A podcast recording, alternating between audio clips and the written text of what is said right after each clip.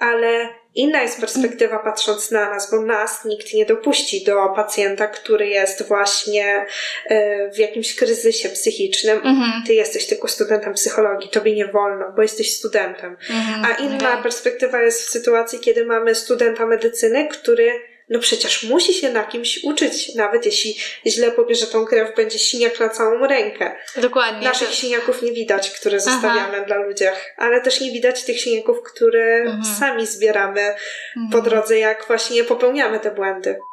Właśnie No. jestem po takiej głębokiej rozmowie w piątek z pacjentką Aha. przy łóżku. Mm, Mhm.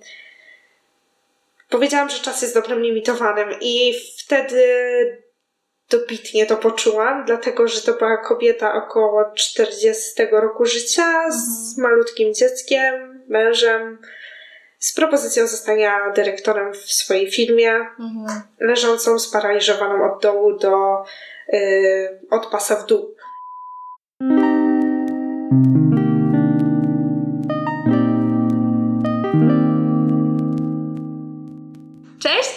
Dzisiaj rozmawiam z magister Natalią Łukawską, e, doktorantką e, Katedry Psychologii Ogólnej oraz psychoonkologiem. I zapraszam do rozmowy. Pisałaś, mówiłaś mi o tym, że zdobywałaś doświadczenie w wielu aktywnościach, że, że brałaś udział e, w, w wielu miejscach, chodziłaś na wolontariat i też właśnie sprawdzałam sobie tam różne rzeczy, patrzyłam i widziałam, że nawet e, pracowałaś w przedszkolu. Też Tak. masz takie doświadczenie. Tak, pracowałam w przedszkolu prawie pół roku, Aha. ale ta przygoda skończyła się przez wzgląd na to, że po prostu zaczęła się inna kariera tu na Mhm. uczelni po prostu. Mhm. Więc z wielkim żalem opuściłam tamto miejsce, ale dało mi to też dużo takiej wiedzy praktycznej, w szczególności jeśli chodzi o różnego rodzaju orzecznictwo, Mhm. opinie, kontakt z rodzicami, Mhm.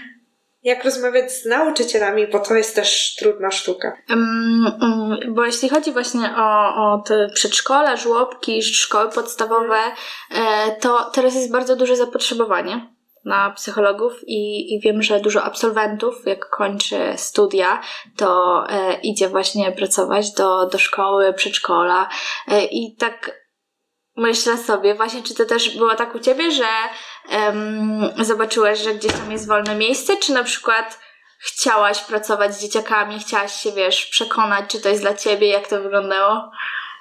U mnie to była złożona sprawa, dlatego że ja przez pierwsze trzy lata studiów nie Mhm. wyobrażałam sobie pracy z nikim innym, tylko z dziećmi i z młodzieżą. Okej. Ja mówiłam, że ja w życiu nie będę pracować z dorosłymi, że nie będę pracować z seniorami, to już absolutnie. Ale życie jest przewrotne. Tak, życie jest przewrotne. Aha. Y, I po prostu jak y, na czwartym roku, po czwartym roku poszłam Mhm. na praktyki na oddział psychiatryczny, gdzie tam były głównie osoby dorosłe, to zobaczyłam, Mhm. że to jest naprawdę bardzo taka ciekawa praca, Mhm. że mój wiek wcale nie stanowi przeszkody w tym kontakcie, bo chyba to była moja największa obawa, że jak mogę wspierać kogoś, kto ma 20 lat doświadczenia Mhm. więcej takiego życiowego. Mhm. Czy ja mam coś do zaoferowania jako taka młoda osoba? A okazuje Mhm. się, że mamy, jako młodzi psychologowie, bardzo dużo. I często Mhm. właśnie starsi ludzie w takim już e, późnym okresie dorosłości, czy Mhm. w ogóle dorośli, doceniają to nasze świeże spojrzenie, że o kurczę, zaczęłam rozumieć moją córkę, jak pani o tym mówi. Mhm. Bo wie pani, że mam córkę w pani wieku i ja nigdy nie pomyślałam o tym w taki sposób, jak pani mi to wytłumaczyła. Mhm. No bo w kontaktach na przykład rodzicielskich wchodzą nam już emocje. Wchodzi Mhm. kto ma więcej racji i to już nie ma takiej obiektywizmu, którym no, Mhm. my się jakoś staramy wykazywać w czasie naszej pracy. A potem y, los chciał, że mm, zapisałam się na psychoonkologię. W ogóle nie Mhm. chciałam na nią pójść. y, We wrześniu chciałam z niej zrezygnować, ale po prostu zaprosili mnie na spotkanie, mimo że nie wpłaciłam nawet y, Mhm. zaliczki na pierwszy semestr. No już tak sobie pomyślałam, no jak już poszłam na to spotkanie organizacyjne, to chyba los tak chciał, że zostanę na tej psychoonkologii. I jak Mhm. już poszłam na tą psychoonkologię, to po prostu pomyślałam, że staż, który organizowano przez Biuro Karier, Mhm. y, odbędę w hospicjum, żeby było przyjemne z pożytecznym. Skoro Mhm. mogę być tam psychologiem, a przy okazji zrobić praktyki na studia podyplomowe, no Mhm. to tam będę. I to było dla mnie wielki krok, bo w życiu nie pracowałam z seniorami. No właśnie. Pojawiły się te Mhm. same obawy, jak w przypadku dorosłych, co ja mam im do zaoferowania, a potem okazało się, że moja obecność wystarczyła, bo często to są ludzie samotni, Mhm. którzy widzieli we mnie wnuczkę, córkę, e, widzieli we mnie po prostu wsparcie, kogoś miłego, kto przychodzi i ich Mm. wysłuchuje. I właśnie to zbiera się w tym, że, że oni potrzebowali po prostu mojej obecności. Mhm. No też właśnie chciałam wspomnieć, że y, nawiązujesz do, do tej pracy w hospicjum teraz, Em, czyli mówisz, że towarzyszyło ci, towarzyszyło ci takie poczucie niekompetencji pewnej? Jakiegoś takiego braku doświadczenia? Myślę, że chyba każdemu z nas po pięciu latach studiów No. e, wydaje nam się, że nic nie wiemy, nic nie umiemy i Mhm. możemy co najwyżej zrobić komuś krzywdę, a okazuje się, Mhm. że mamy bardzo dużo takich zasobów w sobie, które powodują, że ta nasza praca nabiera takiego sensu i głębi. Nawet jeśli Mhm. popełnimy błędy, to te błędy kształtują nas jako świetnych specjalistów na przyszłość. A fajnie, że o tym mówisz właśnie, bo myślę sobie, że zwłaszcza studenci piątego roku teraz stoją przed taką przepaścią i wyobrażamy sobie, że tak kończą się studia, jest ten dzień i następny dzień to już jest jakaś mogiła, po prostu nie wiadomo co do czego. E, nowa praca, ale przecież ja nic nie umiem. Na przykład, albo z drugiej strony też e, z, z Klaudią Jabłońską właśnie rozmawiałyśmy o tym. Ona mówiła, że może pojawić się takie skrajne odczucie, że nagle czujesz się, że jesteś jak Bóg, bo coś ci się udało. Czyli wpadanie z takiego skraju w drugi skraj. No i tak sobie myślę, że to popełnianie błędów to jest tak naprawdę konieczność. Bo jak masz się uczyć, jak nie na swoim doświadczeniu? Nie da się czegoś bardzo dobrze nauczyć, zostać w jakiejś dziedzinie ekspertem, jak nie popełnisz błędów. Tylko, że myślę, że to jest o tyle e, u nas w psychologii trudne, że nam się wydaje, że możemy mm, w jakiś sposób zrujnować czyjeś życie, jakoś tak wpłynąć na, na całe to życie i że zapominamy, że tak naprawdę ta praca nasza to jest tylko jakaś, jakiś ułamek życia tej drugiej osoby, która się na przykład do nas zwraca. Tak przynajmniej mi się wydaje, że, że tak jest, że może, może łapię się na tym, że właśnie y, myślę sobie, że mam większy wpływ niż mam rzeczywiście. Zawsze sobie wtedy myślę o tym, że spójrzmy na lekarzy. Właśnie. Ilu jest, e, Dobry przykład. ilu Mhm. jest stażystów, którzy mierzą nam ciśnienie, Mhm. pobierają krew, uczą się na żywym materiale, na żywym człowieku, tak jak my. Mhm. Ale inna jest perspektywa patrząc na nas, bo nas nikt nie dopuści do pacjenta, który jest właśnie e, w jakimś kryzysie psychicznym. Mhm. Ty jesteś tylko studentem psychologii, tobie nie wolno, bo jesteś studentem. Mhm. A inna perspektywa jest w sytuacji, kiedy mamy studenta medycyny, który no przecież musi się na kimś uczyć, nawet jeśli źle pobierze tą krew, będzie siniak na całą rękę. Dokładnie. Naszych To- siniaków nie widać, które zostawiamy dla ludziach, ale też nie widać tych siniaków, które Mhm. sami zbieramy po Mhm. drodze, jak właśnie popełniamy te błędy. Mhm. Więc ty z tym takim poczuciem niekompetencji, mm, on ci towarzyszył, ale mimo wszystkiego gdzieś tam działałaś, próbowałaś się rozwijać, szukałaś jakiejś aktywności dla siebie e, zawodowej. E, czy miałaś jeszcze jakieś inne sposoby, żeby, żeby się z tym w jakiś sposób pogodzić, że się czujesz niekompetentna, czy po prostu wiesz, jakby uznałeś, że dobra, to jest, zobaczymy, co z tym będzie. Ja jestem w ogóle człowiekiem, który ma bardzo duże wymagania wobec siebie, Siebie. przez to mam wobec innych też bardzo duże wymagania, więc Mhm. na początku y, nie tyle było mi trudno, co Mhm. bardzo mnie to paraliżowało, że ja mogę zrobić komuś po prostu jakąś krzywdę. Mhm. Co mi pomogło, to że miałam bardzo dobrych, starszych psychologów wokół siebie i te Mm. wszystkie te wszystkie znajomości, które zawarłam w czasie różnego rodzaju wolontariatów, moi opiekunowie, ja dalej Mhm. miałam z nimi kontakt i wiedziałam, że mogę do nich napisać. Czy nawet Mhm. wiedziałam, że moje starsze koleżanki rok wyżej już pracują, to ja do niej napiszę, bo jakaś jest wiedza, czy ja do niej zadzwonię, którą ona ma, a ja jej jeszcze nie mam i Mhm. mogę jej skorzystać. Bo my mimo wszystko jesteśmy bardzo hermetycznym środowiskiem jako psychologowie. Tak mi się wydaje. Ja tego jeszcze takiej może nie czuję, ale... Mhm. Ciężko czasem jest się wbić w to takie otoczenie, że jesteś młoda, nie zawsze trafi się na takich ludzi, którzy będą nam chcieli pomóc, więc mhm. dobrze jest mieć takich dobrych, zaufanych ludzi. Na przykład wydaje mi się, że te znajomości z koła bardzo u Was zaowocują. Że kiedyś Też będziesz się tak wydaje. zadzwonić do kogoś, z kim teraz współpracujesz mhm. i powiedzieć totalnie nie wiem, co mam robić, co ty byś zrobił, weź mi pomóż.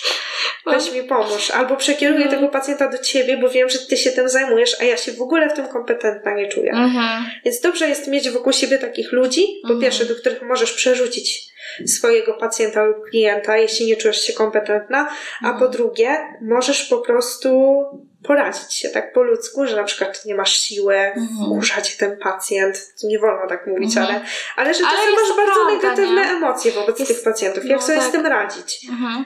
Że to jest normalne, nie wiedzieć jak mhm. pójść dalej, albo bardzo mi się spodobał y, tytuł jednego z waszych podcastów, że kiedy pacjent nie robił postępów, myślałam, że coś jest tak, ze mną nie z tak. Kubą, tak. Z Kubą Grochowskim, no. Tak, bardzo fajny bardzo fajne stwierdzenie w kontekście pracy młodego psychologa. Tak. Z nami jest wszystko ok, tylko każdy ma swój timing i każdy mhm. robi postępy w swoim czasie. Mhm. Nie w moim czasie jako psychologa, tylko w swoim czasie jako tego pacjenta, który przychodzi z całym workiem swoich doświadczeń. Mhm. I to mhm. jest chyba najtrudniejsza, a zarazem najprostsza umiejętność, którą trzeba posiąść. Czyli po prostu być cierpliwym i podążać za tym pacjentem na ile to możliwe i nie wyprzedzać go, tylko mu towarzyszyć iść koło niego. Mhm. Jest to bardzo ważne, żeby nauczyć się tej wyrozumiałości do siebie, jeśli się jej nie ma na przykład z domu, e, bo gdy walczysz sam ze sobą, to nie skupiasz się też na, na tej pracy z drugim człowiekiem. Tylko cały czas właśnie jesteś myślami przy, przy sobie. Skupiasz się na swoich brakach. Tak. I myślisz właśnie o brakach, nie o zasobach, co możesz dać, tylko myślisz o tym, czego nie mam. Więc e, że to też taka niebezpieczna pułapka dla młodej osoby, która ma dużo chęci, chce właśnie, próbuje, ale cały czas gdzieś tam jest przy tych myślach, że a może się nie nadaje, a może coś. I tak sobie wyobrażam, że ten strach może być, ten lęk może być na tyle paraliżujący, że, e, że ktoś na przykład zaprzestanie w ogóle, nie? Mm, podejmować jakiejkolwiek aktywności. Albo wpadnie w wir kupowania tysiąca różnych szkoleń i zbankrutuje, zanim jeszcze zacznie. Pam się wszystkiego, mhm. co było w granicach moich zdolności finansowych, a co wydawało mi się bardzo Aha ciekawe dla pracodawcy, nie dla mnie. Okej. Okay. Zaczęłam trochę w inny sposób na to patrzeć na tamtym roku, bo mhm. też pojawił się we mnie taki lęk, że Boże, ja zaraz kończę studia i, mhm. ja muszę iść do pracy. I nie mogę mieć y, gap year czy coś, Aha. bo ja po prostu chcę być bardzo, bardzo tym psychologiem, więc mhm. zrobię wszystko, żeby tę pracę po studiach dostać. Mhm, mhm. Y, czy to było zasadne? Z perspektywy czasu nie. Dlatego, że nie miałam odpowiedniego filtra w głowie, który powiedziałby mi, to szkolenie jest wartościowe, a z tym sobie daj spokój. Mhm. I o ile zgodzę się z Tobą, że faktycznie wiedza to jest taki zasób, który nigdy się nam nie zmarnuje, mhm. to czas to jest dobro limitowane. Okay. W kontekście naszego życia, w kontekście naszego wykształcenia i w kontekście w ogóle naszej pracy zawodowej. Mhm. I kiedy mogę te trzy godziny poświęcić choćby nawet na odpoczynek, o którym teraz się wydaje mi się, że teraz się mówi ogólnie więcej, mhm. ale w nas, jako w Polakach, dalej jest taka opcja, że żeby dobrze zarobić, trzeba się ostro napracować mhm. i mamy takie coś jeszcze w sobie, tak. że nie możemy mieć fajnej, lekkiej, w cudzysłowie lekkiej pracy i mhm. dobrze zarabiać, to wydaje mi się, że właśnie trzeba w takich sytuacjach spojrzeć na to, że na co ja ten swój czas chcę przeznaczyć. Ja mogę go przeznaczyć na 10 niewartościowych szkoleń, mhm. bo jest super fajnie brzmiące yy, nazewnictwo tytułu, mhm. ale na przykład nie sprawdzę, kto go prowadzi. A okazuje się, że prowadzi go specjalistka 3 lata po skończeniu studiów. Ja mhm. nie neguję, bo ktoś może mieć naprawdę świetną wiedzę z danego zakresu. Tylko, że jeśli mogę na przykład równowartość tych 10 szkoleń wydać na jedno świetne mhm. Mm, szkolenie, na przykład z zakresu stosowania jakiegoś testu prowadzonego przez organ, który się tym zajmuje, czy na przykład y, nauka jakiegoś narzędzia praktycznego typu szkoła psychoterapii. Mhm. To trzeba tutaj rozeznać. Mamy dylemat etyczny. Mhm. Co jest lepsze? Zrobić 10 kursów mniejszych o czasem wątpliwej jakości, czy zrobić dwa mega mocne, które w moim odczuciu dadzą mi jasne, proste, Mhm. klarowne narzędzia do pracy. Mhm. I ja wpadłam w tą właśnie y, opcję pierwszą, czyli będę robić wszystko po kolei i tak Okej. jak już zauważyłaś, Mhm. te kursy nie były w ogóle ze sobą spójne. Okej. Tutaj było coś o rozwoju dzieci, tutaj było coś o relaksacji i jodze osób starszych. Okej. Tu było coś na temat... Czyli zu- zupełnie niepowiązane ze sobą tematy. Nie, bo wydawało mi się, że wszystko mi się może przydać, bo ja nie Tak. wiem, gdzie ja wyląduję. Właśnie To jest niesamowite właśnie. No i słuchaj, musisz opowiedzieć, jakim, jak, bo teraz z tego co słyszę, to nie jesteś, em, jakby trochę ze śmiechem o tym opowiadasz, nie? Że, że myślisz sobie, okej, może mogłam zrobić jeden jakiś taki kurs mocny, w cudzysłowie, na przykład z jakiegoś testu, coś, co No. by mi się przydało, co by było taką wiedzą praktyczną, mogłabym to wykorzystać, zdobyć uprawnienia na przykład. Tak, czy do metody jakieś, Mhm. na przykład, y, co jest teraz takie y, chodliwe. Mm, No, na przykład trening umiejętności społecznych dla Mhm. osób dorosłych. Mm, mm, No Tak. i załóżmy to, by było takim super, Mhm. bo przecież y, psycholodzy od dawien dawna z tego korzystają, więc Tak. jakaś skuteczność tej metody jest potwierdzona, więc może Mhm. to. No ale nie, zrobię sobie mm, na przykład kilka innych. A mówię tym śmiechem, żartem, bo my się bardzo dużo i tak w życiu spinamy. Mhm. I trzeba podejść czasem do tych swoich błędów i niewiedzy Mhm. na zasadzie teraz z tą wiedzą i z tą yy, z tymi umiejętnościami, które Mhm. posiadam, już bym pewnie tak nie zrobiła. Mhm. Ale na tamtym etapie mojego życia to była najlepsza decyzja, jaką mogłabym podjąć. No bo właśnie. teraz bym nie mogła mówić o tym w taki No żartobliwy właśnie. sposób. Właśnie. Czyli em, jakby refleksja y, summa summarum jest taka, że i tak to było jakimś procesem. Tak. I to, że to przeszłaś, sprawiło, że masz teraz takie doświadczenie i możesz to zobaczyć. Że gdyby tak nie było, to y, nie mogłabyś wysnuć takiego wniosku, że okej, teraz widzę już taki kierunek u siebie, ale też dlatego, że to i to e, już przeszłam. Ale tak sobie myślę, że warto też powiedzieć, że to sprawdzanie przed pójściem na taki kurs, na przykład jakiś krótki, e, kto go prowadzi, gdzie, jaka to jest firma, czy może właśnie instytucja, Czy cena nie jest zawyżona? czy cena nie jest zawyżona, czy to nie jest wiedza na przykład, która powtarza się ze studiów, albo jest w podręcznikach właśnie. To myślę, że to są takie mm, ważne kwestie, żeby to jednak wcześniej przeanalizować. Tak. Niż, no bo to można tak naprawdę wydać pieniądze w błoto. Bo rynek jest tak, e, Okrutny. jest okrutny i jest t- tak różnorodny w tej chwili. Tych szkoleń jest naprawdę bardzo dużo. Em, ale plus jest jeden, ogromny, że w kole są za darmo warsztaty z prowadzącymi, którzy poświęcają czas, nie dostają za to nic. Są praktykami. Są praktykami i pracują na uczelni. Więc naprawdę myślę, że to jest em, fajne, że można z tej oferty skorzystać w czasie studiów. Właśnie to jest Mhm. dobra puenta tej dyskusji na temat No. jakości szkoleń, że czasem e, najciemniej jest pod latarnią. Tak. I czasem bardzo fajne, wartościowe spotkania, Mhm. meetingi, szkolenia możemy mieć za darmo właśnie w ramach koła naukowego. Mhm. Ja sama na bardzo dużo e, szkoleń czy spotkań e, chodziłam Mhm. i uważam, że to jest super czas, bo po pierwsze masz sprawdzone źródło, po drugie czujesz się w miarę zaopiekowana i bezpieczna, bo znasz to miejsce. Tak.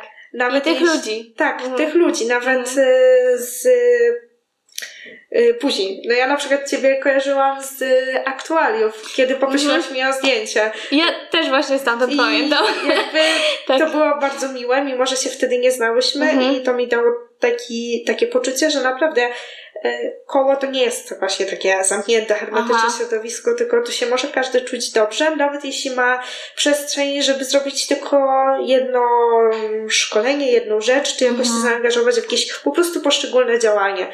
To wy to akceptujecie i kujecie żelazo póki gorące i pewnie wiele osób zostało po tym jednym zaangażowaniu Mhm. się w coś, nie?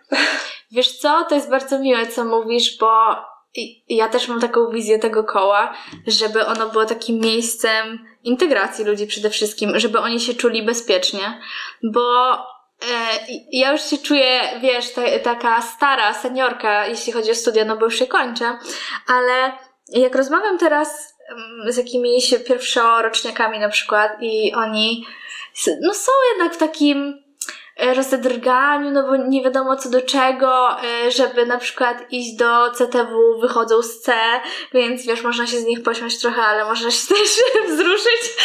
My też tak chodziliśmy. My też tak chodziliśmy. Ja, ja do teraz nie wiem, jak przechodzi się z czekaj, CN do GG. Ten, ten łącznik jest po prostu niesamowity. Wiesz, jak się tam przechodzi? Ja słyszałam legendy, że tam legendy o łączniku. Samorząd y, tak, studentów naszych. Tak, dokładnie. Tam Nigdy właśnie... tam nie byłam, a jestem szósty rok nauczania. Niesamowite to jest. Tak, dokładnie. Tam jest, tam w tym łączniku jest pokój samorządu studenckiego. No ale nigdy, nigdy nie mogę znaleźć, po prostu zawsze e, mijam się z piętrem, więc, więc też się z siebie śmieję, ale e, no właśnie patrzę na tych młodszych kolegów i koleżanki i myślę sobie, wow, dużo przed wami, jeszcze naprawdę dużo przed wami. I mm, ja pamiętam siebie z tego okresu, że, że też przyjechałam z, do Lublina. Ja jestem z samej północy, więc to było prawie 400 kilometrów. Wiedziałam, że rodzice mi tutaj nie przyjadą, nie pomogą i że jakby sama od nowa budowałam te relacje na uczelni, które sprawiały, że czułam się bezpiecznie prostu też po uczelni na przykład, gdzie gdzieś tam wychodziłam. E, I tak z jednej strony im trochę zazdroszczę, że dużo przed nimi, z drugiej strony myślę sobie, dobrze, że to już za mną, bo to był pewien etap, a między dziewiętnastką a jak się ma dwadzieścia kilka lat, to jest duża różnica. Naprawdę studia dużo zmieniają w głowie, jeśli chodzi o dojrzewanie myślę sobie, że jest to strasznie fajne poczucie, jak na przykład widzisz się gdzieś tam z nimi i oni cię pytają na przykład, ej, a tego prowadzącego to się trzeba bać, czy nie? A ja tak, tego nie, ale tego! Tak. Żart, żart, żart, nie, to nie żart. Nie, nie, że, zero żartów, to nie żart. Nie, nie. wiadomo, są, y, są legendy na naszej uczelni. Są legendy. I mhm. nie można im tego tytułu zabierać. Ale właśnie wiesz, to jest, to jest e, ten taki fajny moment, jak ty już trochę zapominasz o tych legendach. Zapominasz, że te legendy są i że rzeczywiście jak e, miało się 19 lat i zaczynało się studia, to myślało się, o Boże, kurczę, trzeba mówić na ćwiczeniach, trzeba się przygotowywać, czytać, czytać książkę. Co to w ogóle Wyjściówki. Jest? Tak, w liceum to nie było takich rzeczy, tylko sprawdzę raz w miesiącu i tyle, albo jakieś kartkówki, no też były. Ale to, tutaj trochę inne formy, in, inna, inna taka e, kultura tej organizacji. tak. No i trzeba się do tego przystosować i z taką łezką w oku e, właśnie słyszę o tych legendach, że, że na przykład kogoś tam, czy bać się, czy nie, czy jest groźny, czy nie, czy... Sprawdza listę? Tak, sprawdza listę, czy zalicza, czy będzie problem z zaliczeniem. To są zawsze e, pytania dla mnie bardzo trudne, no no zaliczy jak będziesz chodził i się będziesz w no miarę no właśnie, angażował. Właśnie, bo ty teraz jesteś po tej drugiej stronie. tak. I to jest, jest, w ogóle, jak ty się czujesz? Jak prowadzisz te zajęcia? Bo yy, no jednak skończyłaś studia. W czerwcu. W czerwcu. I teraz już jesteś doktorantką. Tak. Yy, I prowadzisz zajęcia na uczelni. Jak dowiedziałam się o tym, że dostanę Lubię ten wydech taki przed tym... No i to... No, no. To, taki wdech wziąłam wtedy, kiedy się o tym dowiedziałam, mhm. że tutaj y, dostałam propozycję, żeby poprowadzić przedmiot etyka zawodu psychologa. Mhm. W pierwszym momencie śmiechem żartem powiedziałam sobie, przecież ja to miałam jeszcze w tym roku, przecież ja coś tam wydukam. To była moja pierwsza po prostu myśl, jak dowiedziałam się o tym, jaki przedmiot mam prowadzić. Wydaje mi się, mhm. i w życiu kieruję się zasadą, że niewykorzystane szanse się mszczą. Mhm. Więc stwierdziłam. Okay. Mimo tego, że wiele razy czułam, że matko, ja przecież w czerwcu skończyłam studia, a mam stanąć po tej drugiej stronie, mm. na mhm. piątym roku, gdzie to przecież praktycznie ludzie w moim wieku i muszę tak. im e, pomóc y, zrozumieć te zawiłości prawne, psychologiczne, oświatowe i medyczne. Mm-hmm. I było pytanie, czy ja sobie poradzę, ale sobie pomyślałam, że skoro ktoś we mnie uwierzył, to dlaczego ja mam w siebie nie wierzyć? Może to jest takie piękne, że inni ludzie, y, których spotykamy, potrafią w nas bardziej uwierzyć niż my, my sami w siebie. I dlatego to jest bardzo ważne, żeby się otaczać takimi ludźmi, żeby ich szukać, żeby budować takie relacje, które są wspierające, bo naprawdę to, kim my się otaczamy, ogromnie na nas wpływa. Zdecydowanie. Dlatego ja na swoich zajęciach mam właśnie taki przedmiot, w którym Mhm. mogę podkreślać, że możemy się mylić, bo Mhm. po prostu dramatyczny ma to do siebie, że nieważne jaką drogę obierzesz, niesie za sobą pewne skutki i konsekwencje. Mhm. I nigdy nie wiesz, czy to, jaką podjęłaś decyzję, czyli czy zgłosiłaś coś, czy nie zgłosiłaś, to jest lepsza opcja, czy nie. I Mhm. właśnie uczulam moich praktycznie kolegów w tym samym wieku, że to jest normalne, że się będą mylić, Mhm. to jest normalne, że nie będą czasem wiedzieli, co robić, i to jest normalne, że będą otwierać kodeksy, że będą czytać mm, różnego rodzaju akta prawne, po to, to, Mhm. bo po to to jest.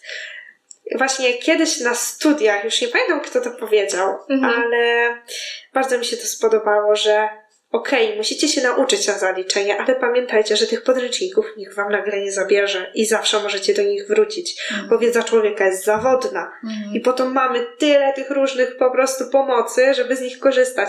A czasem właśnie mi się wydawało, że to jest wstyd sprawdzić coś w książce, że ja na przykład tego nie wiem Mhm. i muszę na gwałt prze, przelecieć, nie wiem, książkę e, psychologia kliniczna, bo nie pamiętam czym na przykład e, charakteryzowała się depresja lękowa. Mhm. A na przykład jeśli nie pracowałam wcześniej w takim fachu, to kiedy mi się to miało uleżeć w tej głowie? No nie było No wtedy tej żadnej opcji. Mhm. Ale trochę odbiegłyśmy od tematu. Y, Jak czułam się, kiedy musiałam stanąć po drugiej stronie? Czułam, że jednak dostałam y, bardzo odpowiedzialne zadanie, bo ja nie chciałam właśnie nikogo zniechęcić na tym piątym roku.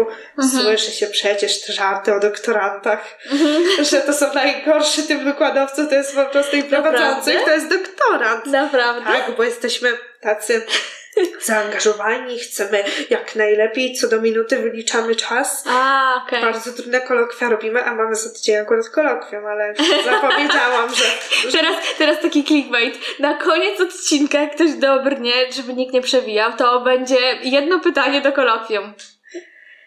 z Tak. którego roku pochodzi No. najnowszy kodeks etyczny zawodu psychologa. Okej.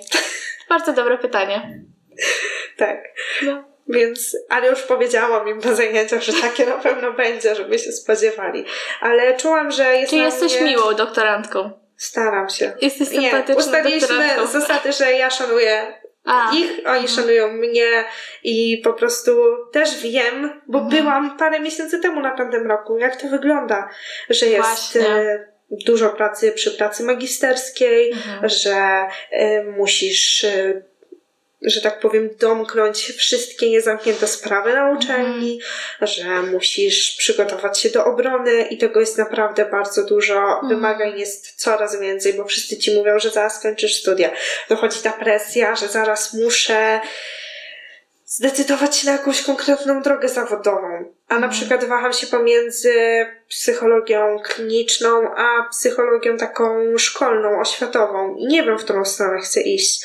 Więc ja doszłam do wniosku, że te zajęcia mają ten aspekt, że tak powiem, trochę wykładowy, bo musimy sobie pogadać o y, tych prawnych aspektach, ale chciałam dać im odpowiedź na te pytania, na które ja nie uzyskałam odpowiedzi w czasie studiów. O, wow. To, to Czyli- naprawdę fajne podejście. Czyli po Mhm. prostu jak rozmawiać z pacjentami, co odpowiedzieć, kiedy pacjent się na ciebie, na przykład ciebie pyta, Mhm. mogę ubezwłasnowolnić tą matkę, czy nie? I ty musisz tak popatrzeć głęboko i powiedzieć, że wie pan co, nie ja jestem od tego, żeby panu odpowiedzieć na to pytanie, ale prawo mówi to, to i to. Możesz Mhm. pokazać tylko takie wsparcie informacyjne, a nie możesz w żaden sposób ani odciągać, ani przyciągać go do danych pomysłów. Mhm. No tak. Więc mi czasem brakowało takiej wiedzy, że praktycznej. Co ja mam Mhm. zrobić, co ja mam powiedzieć, jak ja mam się zachować. A dając im jasne instrukcje, czyli jak nie wiesz, co masz zrobić wtedy, kiedy dowiadujesz się o przemocy w rodzinie, sięgasz do tej i do tej ustawy, robisz to, to i to. Mhm. I często, paradoksalnie, wszystkie kroki, które powinnaś zrobić, są w tych aktach prawnych. Czyli na przykład procedura założenia niebieskiej karty. Nawet nie zadawaj mi pytania, jak to się robi, bo ci nie powiem. Ale to wszystko można sprawdzić. I po prostu sztuką jest też wiedzieć, gdzie szukać. Mhm.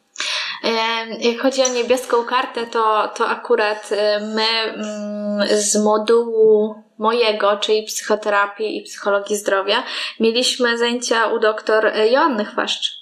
I takie kwestie omawialiśmy, więc powiem Ci, że y, studia naprawdę uzbrajają w wiedzę taką też praktyczną, ale z drugiej strony myślę sobie, że mm, właśnie to, że Ty niedawno skończyłaś studia, em, pozwala Ci zachować tą taką empatię, bo przed chwilą byłaś w tym miejscu Tak.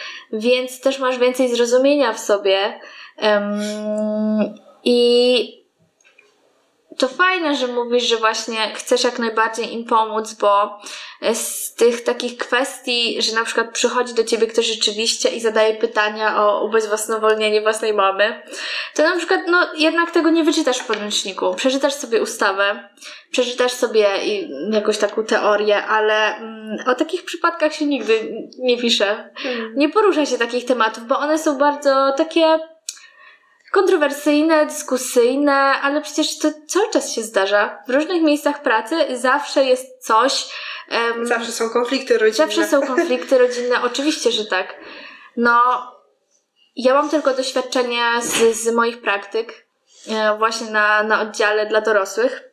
Mm, I tam no stop zdarzały się takie sytuacje. Po prostu przychodziła rodzina i rozmawialiśmy na temat na przykład, y, czy mm, powinnam umieścić syna w tym i w tym ośrodku. Czy da się w jakiś sposób tak naprawdę przygotować na takie rozmowy, które są trudne? Oprócz tego, że posiądziesz właśnie jakąś wiedzę teoretyczną, gdzie kogo odesłać, że potrafisz udzielić informacji, no ale jednocześnie nigdy, nigdy wcześniej na przykład nie, nie brałaś udziału w takiej rozmowie. E, czy jest coś właśnie oprócz takich, mm, tak jak mówisz, zajęć, gdzie, gdzie prowadzący zajęcia na przykład mogą się podzielić swoim doświadczeniem? Mi się wydaje, że najważniejsza, a często niedoceniana jest i nasza intuicja. Mhm. Każdy przypadek jest bardzo indywidualny Mhm. i nasze podejście też powinno być zindywidualizowane, na ile to możliwe. Czyli z jedną osobą możesz na przykład bardziej szczegółowo wchodzić na przykład w aspekty prawne, choroby, bo na przykład widzisz, że ta osoba jest gotowa, jesteś w stanie poprowadzić tak rozmowę, która mm, przyniesie jakieś, zakładamy dobre Mhm. skutki, bo Mhm. zawsze kierujemy się jakby dobrem pacjenta czy klienta. A z drugiej strony możesz mieć pacjenta, który nijak nie jest gotowy na przykład na odpowiedź dotyczącą tego, czy mogę ubezwłasnowolnić własną mamę, czy nie. Mhm. I to wszystko właśnie zależy, czyli to nasze ulubione psychologiczne, to zależy. To zależy. Niby się da wszystko tym załatwić, że to zależy. Nigdy nie jest się gotowym na trudne rozmowy. Ani Mhm. w życiu prywatnym, ani w życiu zawodowym. Nigdy. E, Ja na przykład jak To mnie trochę pocieszyło w sumie. Nawet chyba mnie to bardziej pocieszyło niż zasmuciło. Właśnie jestem po takiej głębokiej rozmowie w piątek z pacjentką Aha. przy łóżku. Mm, Powiedziałam, że czas jest dobrem limitowanym i wtedy dobitnie to poczułam, dlatego że to była kobieta około 40 roku życia z malutkim dzieckiem, mężem, z propozycją zostania dyrektorem w swojej firmie, Mhm. leżącą sparaliżowaną od dołu do y, od pasa w dół Mhm. i mówiącą, że jedyne o czym marzy to to, żeby móc samej pozmywać naczynia, odkurzyć y, swój brudny dywan po kocie i samej ululać dziecko. I że kiedyś by wkurzała się na maksa, że musi to zrobić, a dzisiaj marzy o tym, o czym, na temat czego ludzie po prostu narzekają. I to są bardzo trudne rozmowy, bo dostajesz takiego strzała, że to Mhm. są takie problemy, które ciebie po pierwsze jako młodej osoby, bo zakładam, że każdy z nas ma, kończąc studia, no, my jesteśmy między 25 a 30 rokiem życia mniej więcej. I część z nas nawet się nie mierzyła z takimi problemami. I ja szczerze powiedziawszy, do tej pory Jedyne żałoby, jakie przychodziłam, to były po moich zwierzętach. Bo akurat tak się złożyło, że moi dziadkowie zmarli zanim ja, y, że tak powiem, przyszłam na świat, Mhm. więc ja nawet nie miałam własnego doświadczenia w tym temacie. I ktoś mógłby powiedzieć, nie jesteś w stanie nikogo zrozumieć, skoro sama nie masz doświadczenia w tym temacie. Może tak być. Mhm. Przecież często się słyszy, czy w przedszkolu. A ma pani swoje dzieci? A dlaczego to jest dla pani takie ważne, czy ja mam swoje dzieci? Bo pani mnie nie rozumie, jak nie ma pani swoich dzieci. Mimo, że zawsze starałam się budować taką atmosferę bardzo dużego zrozumienia i wsparcia, czyli że negatywne emocje wobec swoich bliskich są naturalne. Bo to jest, y, że tak powiem, na pierwszym froncie osoba zawsze dostaje najbardziej. Mhm. Albo ta, która siedzi na kasie. I No tak. wychodzisz z pracy sfrustrowana, idziesz y, do y, sklepu po zakupy i ta biedna pani kasjerka zazwyczaj dostaje, bo ci źle te złotówki wydała, bo ty chciałaś na przykład w dwójkach. No to są takie Mhm. absurdalne, trochę prześmiewcze sytuacje, Mhm. ale chodzi o to, że zaczynamy doceniać życie w momencie, kiedy stajemy w obliczu takich trudnych rozmów. I ja na przykład jestem człowiekiem, który raczej jest ekstrawertykiem aniżeli introwertykiem, ale osadziło mnie dosyć mocno w życiu ta praca w hospicjum, że nie muszę wszystkiego robić zawsze najlepiej, nie muszę zawsze wszystkiego wiedzieć. Mogę mieć czasem do siebie pretensje, że na przykład nie chce mi się umyć tej sterty brudnych naczyń, która stoi od dwóch dni w moim zlewie, ale dalej jestem dobrym człowiekiem, dalej jestem dobrym specjalistą i to, że czasem po prostu nie mam w sobie przestrzeni, żeby zejść do pacjentki, która zalewa się łzami, że jej życie się kończy, i to też jest w porządku, bo widzę swoje granice i staram się je szanować. Dążę do tego, że po prostu ta praca uczy takiej bardzo dużej pokory wobec życia i to, o czym wcześniej powiedziałaś, wyrozumiałości wobec siebie, Mhm. że tak jakby ja też mam pewne jakieś Ty też ograniczenia. przeżywasz. Ja też Mhm. przeżyłam. To nie jest tak, że ja wychodzę z hospicjum i odcinam się nagle od tej pani, która by chciała właśnie ululać swoje dziecko sama. Wiadomo, że musimy mieć ten filtr, który nas zabezpiecza, bo jakbyśmy wchodzili w to życie pacjentów tak bardzo mocno, to nas by to w końcu zeżarło. Mhm. I to nie jest tak, że nagle ktoś staje się mniej empatyczny, bo na przykład y, paradoksalnie wychodzę z takiego miejsca, które jest przepełnione żalem i smutkiem i na ulicy, czy wchodząc do swojego samochodu, dzwonię do kogoś bliskiego i zaczynam się śmiać. To w ogóle nie świadczy o tym, że na przykład nie jestem empatyczna, czy nie jestem właśnie dobrą, dobrym psychologiem. A też przez pewien czas tak myślałam, że muszę się gdzieś e, bardzo, bardzo zatracać w tych problemach, Mhm. że, że w moim życiu y, na początku nie było takiego balansu pomiędzy pracą a życiem prywatnym i ten balans też przychodzi z czasem. I to jest właśnie taki apel do tych psychologów, którzy wyjdą nam teraz, że to też jest przestrzeń i proces, który potrzebuje czasu, żeby złapać, kiedy mogę e, już e, na przykład wyjść z tego mojego miejsca pracy i odciąć się od tych pacjentów i nie mam do siebie pretensji o to, Mhm. a kiedy na przykład, na przykład mam przestrzeń na przykład na superwizji o tym pogadać i wyżalić w te wszystkie swoje smutki, bo my bierzemy bardzo dużo tych emocji. Mhm. My bierzemy na przykład emocje z jednej strony od rodziny, my bierzemy emocje od personelu, my bierzemy emocje od pacjenta, który powinien być na pierwszym miejscu, ale tak chciałam z nim zakończyć tą klamrę, ale tak samo jest w innych placówkach. Bierzemy emocje od rodziców, od nauczycieli, od dzieci i to wszystko trzeba gdzieś pomieścić. Więc właśnie bardzo ważne jest to, żeby się spotykać, rozmawiać o tym z innymi specjalistami, superwizować, ale też powtarzam, że w granicach też swoich możliwości finansowych. Superwizja też jest bardzo droga, szczególnie dla takich psychologów, którzy dziś dopiero zaczynają raczkować w tym świecie. Mhm.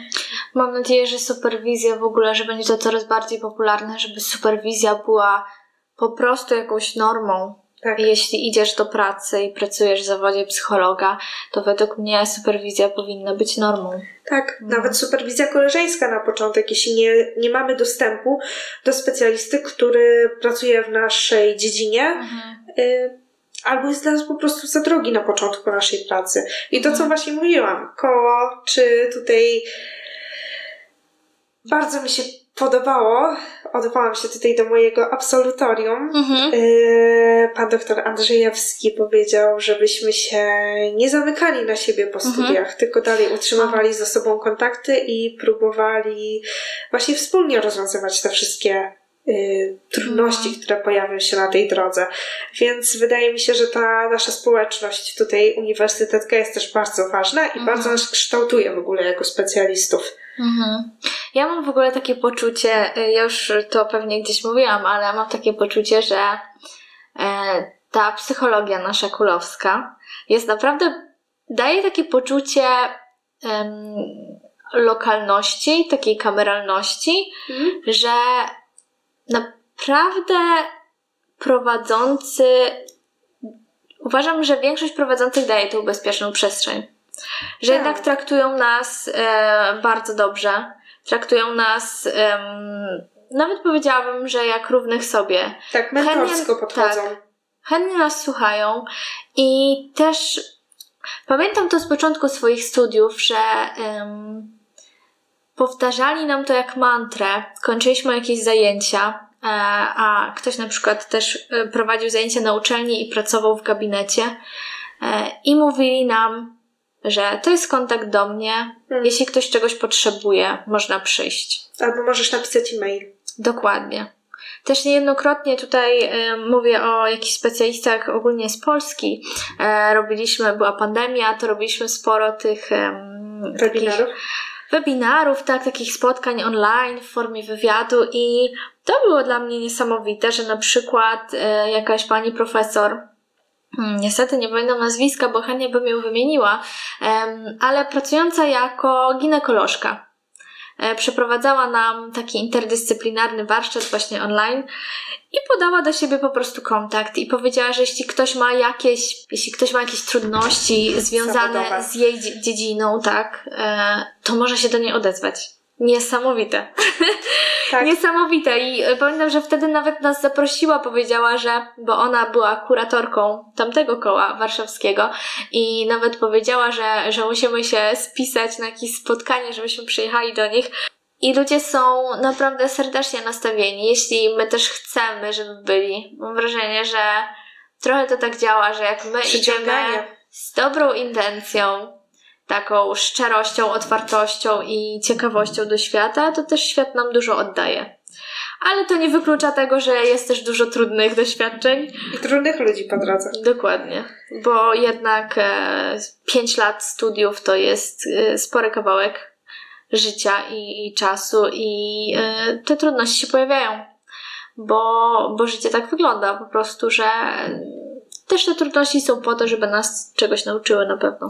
Tak, żeby nas ukształtować. Mhm. I paradoksalnie, gdyby nie to, co się działo złego, trudnego w naszym Mhm. życiu, nie uczyniłoby nas e, tymi ludźmi, którzy jesteśmy, którymi Mhm. jesteśmy, jakby nie patrzeć. Mhm. Te wszystkie doświadczenia są cenne. Możemy Mhm. z nich czerpać, nawet dla właśnie innych. Mhm. To jest, to jest właśnie takie bardzo pocieszające, że razem nie mamy tego, co. Y, razem mamy to, czego nie mamy osobno. Mhm. I Mhm. właśnie utrzymując te kontakty, możemy mieć o wiele więcej niż w pojedynkę.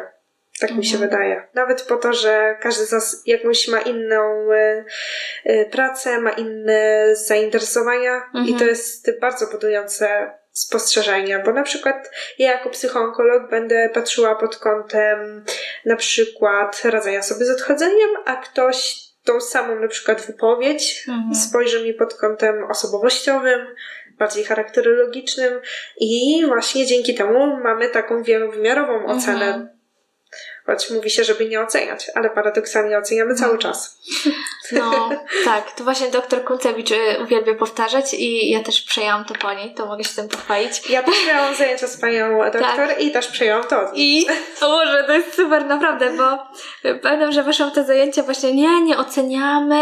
Nawet do teraz powiem Ci szczerze, że studenci na innych zajęciach gdzieś tam to powtarzają. Y, I jest dla mnie niesamowite po prostu, bo przecież ocena, zdolność do oceny to jest jedna z podstawowych zdolności poznawczych i ona sprawia to, że my możemy przetrwać i my oceniamy cały czas, więc y, tylko te oceny w pracy psychologa muszą być konstruktywne i muszą służyć po prostu y, rozwojowi no pacjenta, właśnie, żeby nie oceniać dla przychodzi. oceny, Tak, żeby nam się zrobiło lepiej. dokładnie. że to nie chodzi o nas. Ta No. pacjentka ma gorsze życie ode mnie, Mhm. u mnie nie jest tak źle jednak. Mhm. Wow, to Mhm. nie.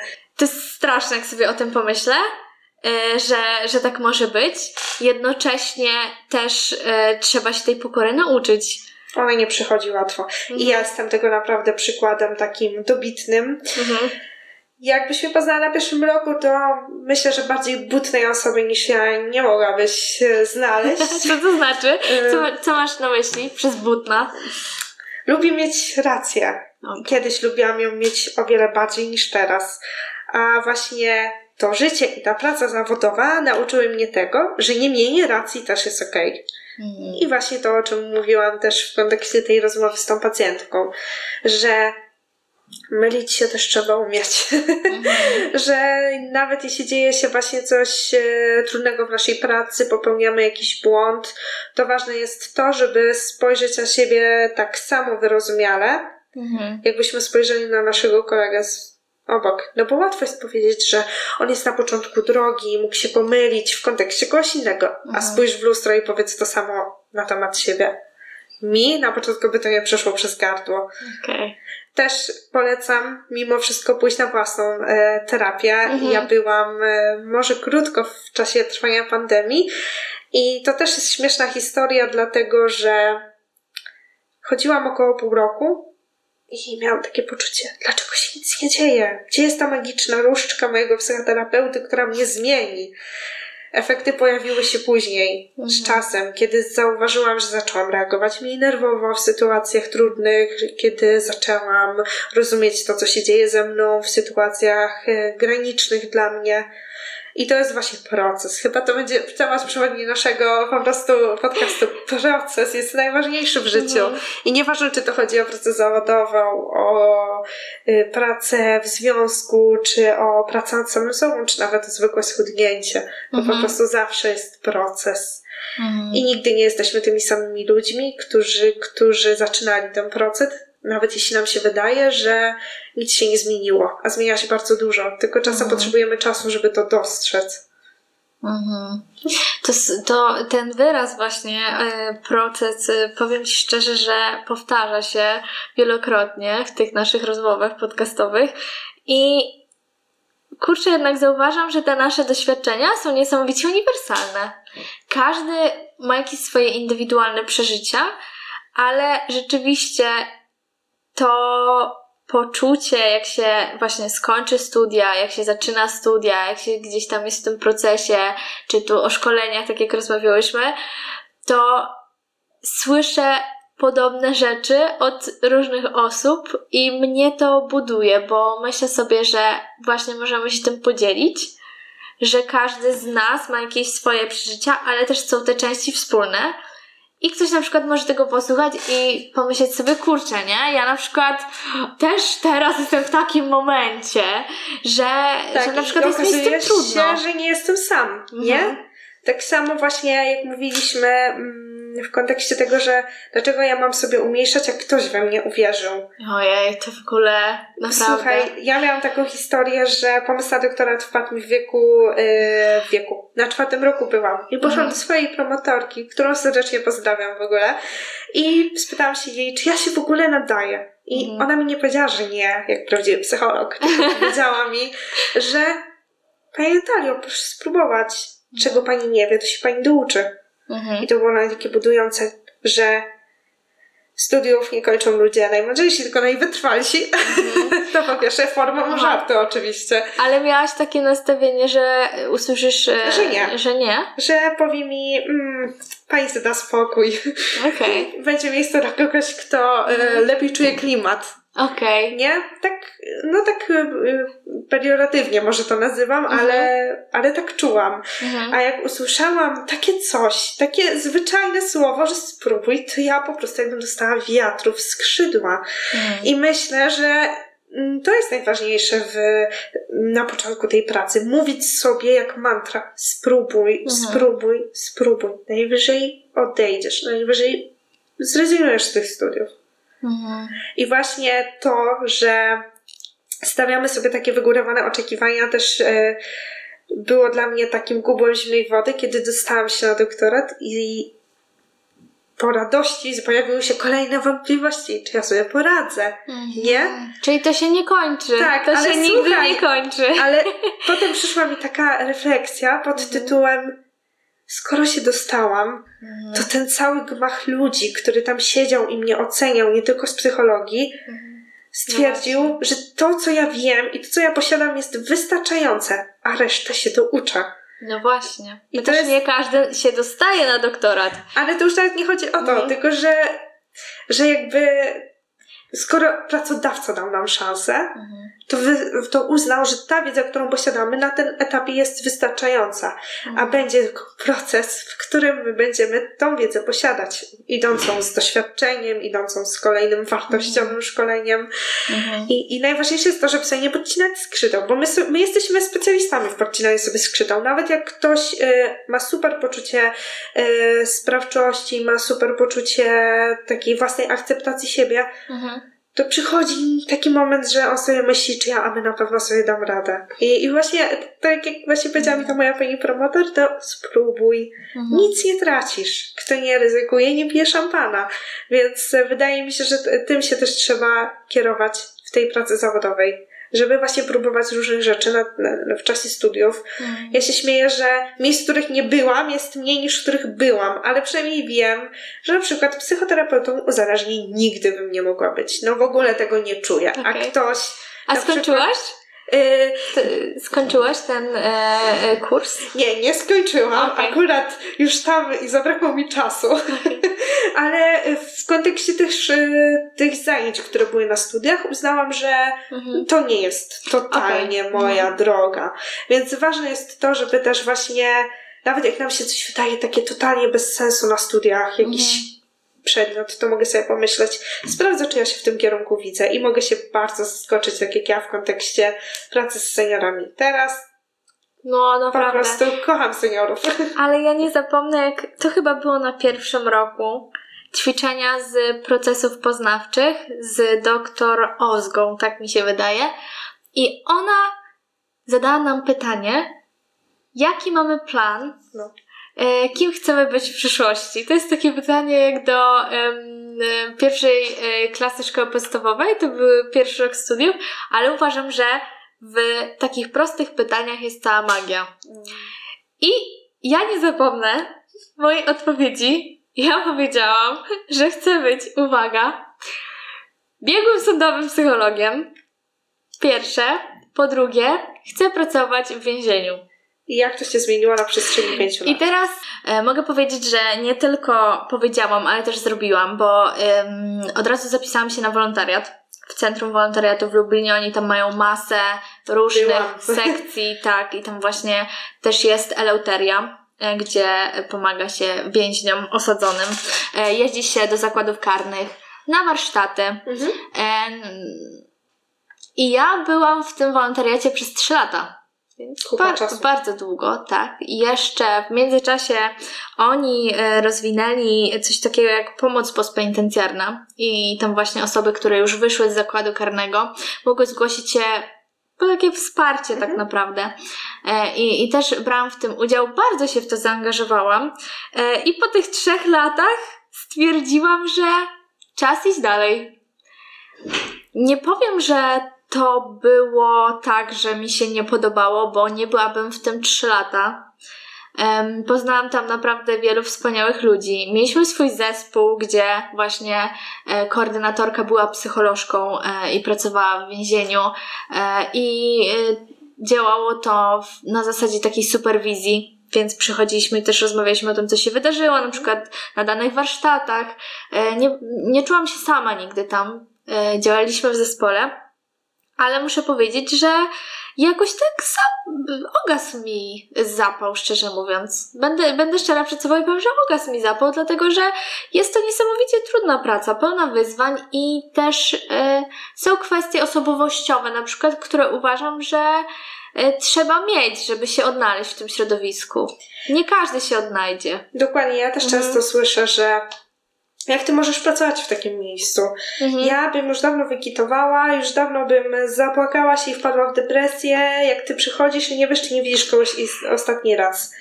A ja mówię, i to jest cała magia, że ja Mhm. muszę tak pokierować tym kontaktem, żeby mieć poczucie, że zrobiłam wszystko, co mogłam, nawet jeśli Mhm. widzę tego człowieka pierwszy i ostatni raz. Mhm. Ale to prawda, to są też y, aspekty osobowościowe bardzo ważne w różnych naszych dziedzinach, ale cieszmy się, Aha. że psychologia jest tak szeroka, że w razie co możemy się w miarę przebranżowić i troszkę przesunąć, jak poczujemy się zmęczeni jednym aspektem pracy.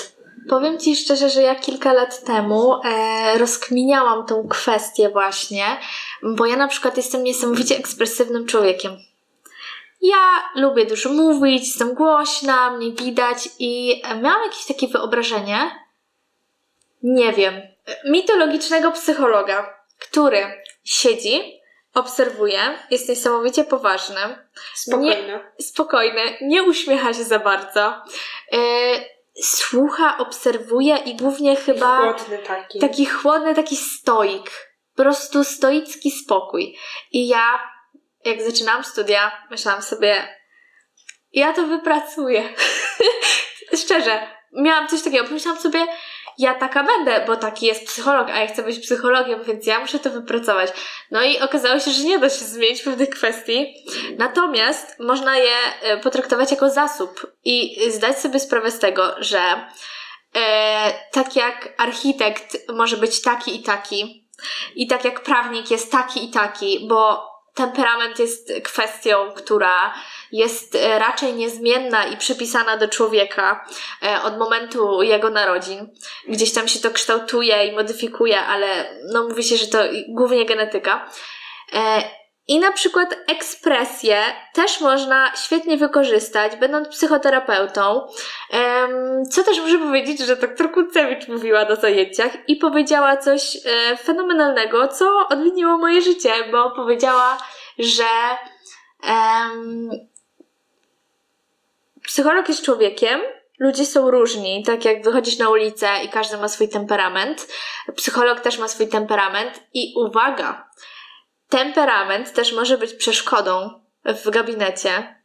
Może po prostu coś nie kliknąć, można tego nie poczuć. Z kwestii temperamentalnych, bo my się też nie przyjaźnimy z każdym. Dokładnie. I to jest. Cały mnie czas to, to myślałam, jak o tym mówiłaś. mnie to naprawdę odmieniło, bo Bo my to, jesteśmy są, to jest prosta kwestia.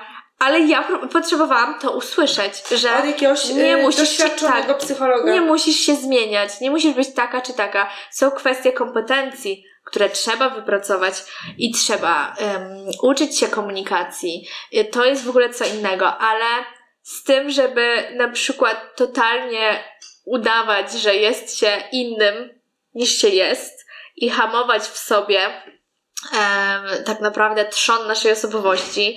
E, no ja mówię o tej ekspresji, ale też, też mam na myśli inne rzeczy. To byłoby po prostu niezdrowe i niefajne i to też byłoby takie nieakceptowanie siebie i to I brak byłoby, autentyczności, byłoby która czuć, jest ważna. byłoby czuć. Tak, oczywiście, brak autentyczności na pierwszym miejscu. Więc yy, szczerze to, że właśnie usłyszałam kilka prostych zdań na przestrzeni tych pięciu lat, po prostu błysknie. Słyszysz coś nagle od osoby, od której powinnaś to usłyszeć i tyle. I się zmienia się coś w twojej głowie. Więc y, już nawet nie pamiętam e, z, z, z, z czym zaczynałam ten temat, ale no naprawdę to, że powie ci to ktoś doświadczony, kto wiesz, że przeżył już coś w kontekście tego zawodu, a to jest jednak twój wymarzony zawód, który chcesz uprawiać, to zmienia bardzo dużo.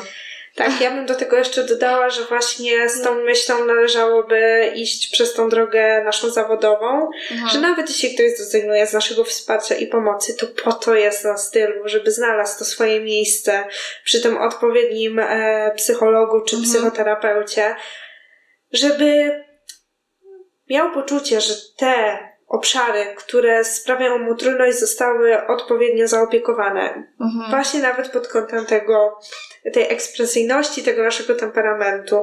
Ja na przykład bardzo lubię żartować. Części na przykład Aha. moich pacjentów w hospicjum to pasuje, a części Nie pasuje. mówią na przykład, no, no dzisiaj pani Natalia na poważnie, no to mówię dobrze na poważnie. No to, pani Aha. Asiu, co tam dzisiaj u pani?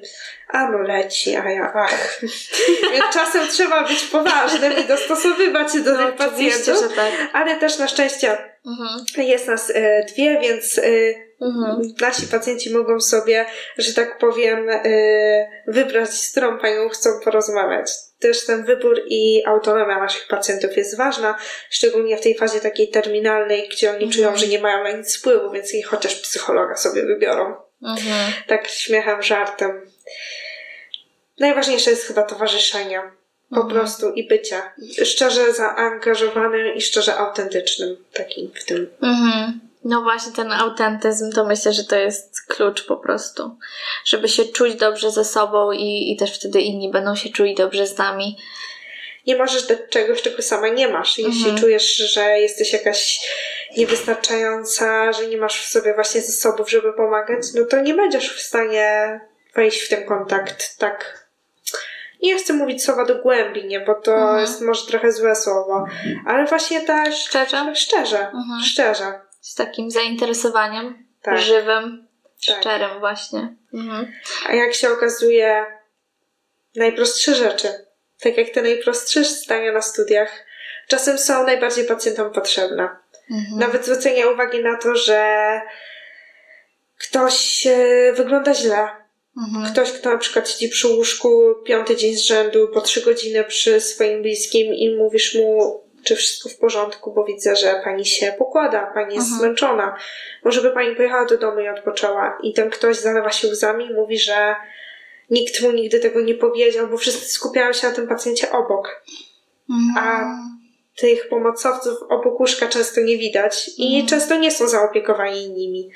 Y, Więc warto też właśnie widzieć wszystkich dookoła. Mhm. Też w własnym życiu, bo mówimy też tak o tej psychologii, a my też jesteśmy po prostu ludźmi, jak wracamy do domu Mhm. ze zwyczajnymi problemami i też to pamiętam z którejś zajęć, że i też mamy prawo do popełniania zwyczajnych ludzkich błędów Mhm. że, wy, że się właśnie wykrzyczymy na tego naszego partnera, że e, będziemy mieć gorszy dzień i będziemy kłócić się z mamą przez telefon, czy nie Mhm. będziemy chcieli spędzać czasu z tym naszym psem, bo mnie denerwuje, że tak merda tym ogonem, bo mam dzisiaj po Tak. prostu gorszy dzień. Mhm. I też sobie pozwolić na to i nie mieć z tyłu w głowie takiego robaczka, który mówi, jesteś psychologiem, nie możesz się tak zachowywać. Czy nie wchodzić tylko w tą jedną rolę też. Tak, tak.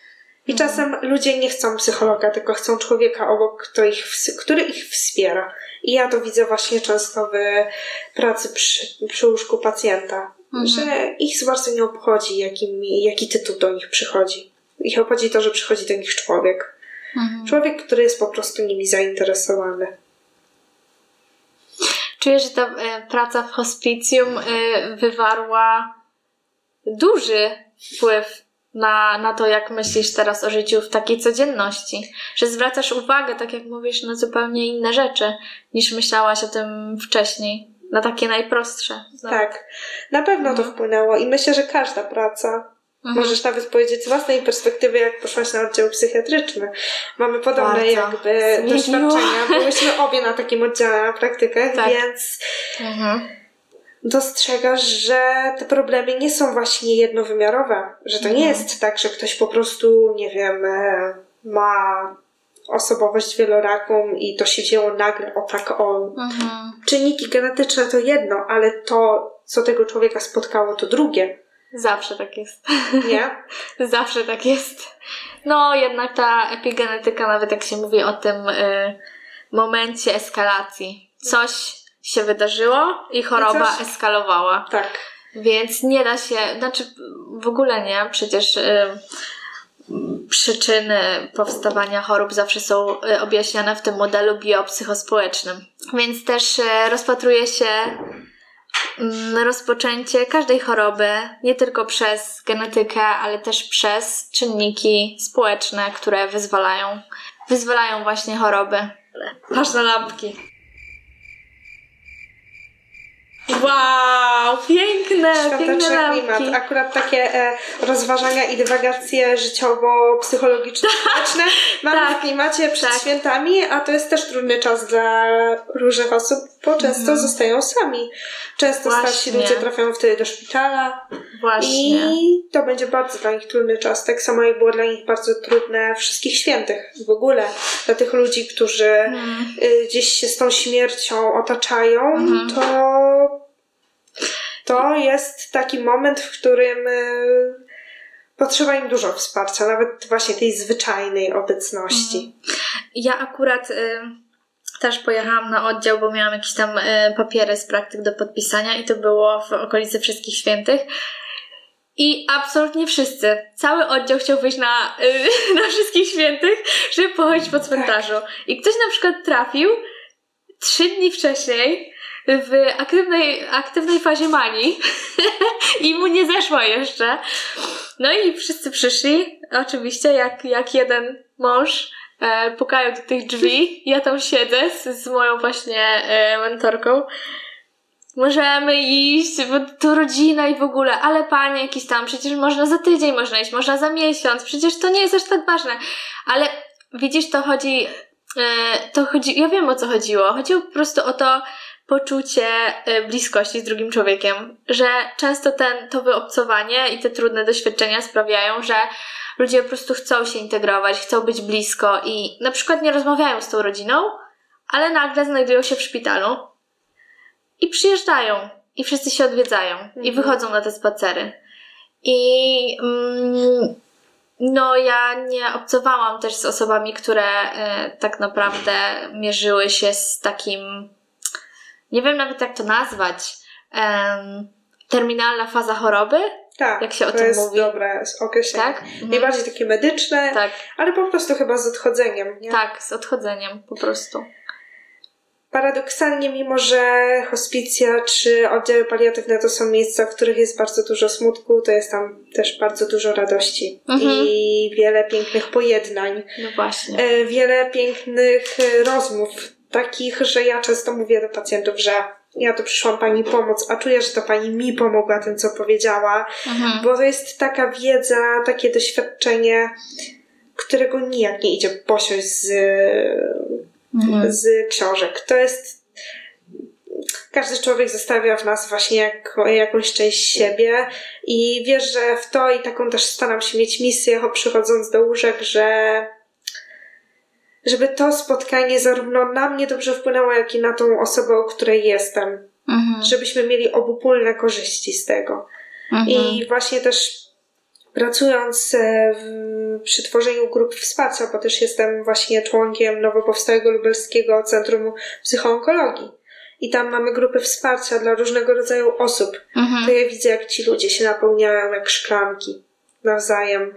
Że ta Mhm. moja szklanka do połowy pusta czy pełna, z tobą to już jest pełna szklanka i możemy, jesteśmy w stanie przepracować pewne traumy, pewne troski, jak widzimy to, co mówiliśmy też o studentach, że ktoś Mhm. miał podobnie, że ktoś robił tak i tak i fajnie jest to usłyszeć od osoby, nie od psychologa, który jest wyuczony, był na studiach podyplomowych, tylko od takiego Aha. zwykłego Kowalskiego, który siedzi koło mnie i mówi, że o wiesz co mi pomogło? Spacery trzy razy w tygodniu. Ale jak ja bym to powiedziała, to bym mnie wyśmiał ktoś i powiedział, że pani co pani wymyśla. Tak, to taki tekst. Dobra, idź pobiegaj, po Tak. prostu idź pobiegaj. Od, od psychologa nie smakuje tak dobrze jak od sąsiadki.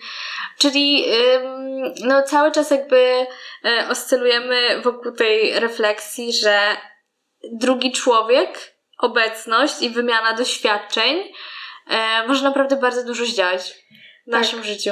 Zarówno w kontekście pracy Mhm. takiej na uczelni, pracy w oświacie, pracy w szpitalach i Mhm. różnego rodzaju miejscach. Najważniejsze jest jakby nie patrzeć drugi człowiek, nawet jeśli nas coś różni, to Mhm.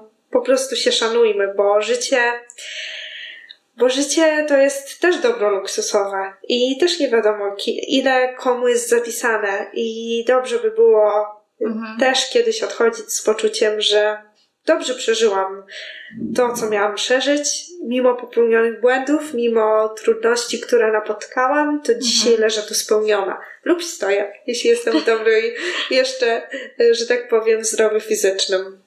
Po prostu mieć poczucie, że patrzę w lustro i jestem z siebie dumna. Mhm. Ja myślę, że tym pięknym akcentem zakończymy dzisiejszą rozmowę i dziękuję Ci bardzo. Dziękuję.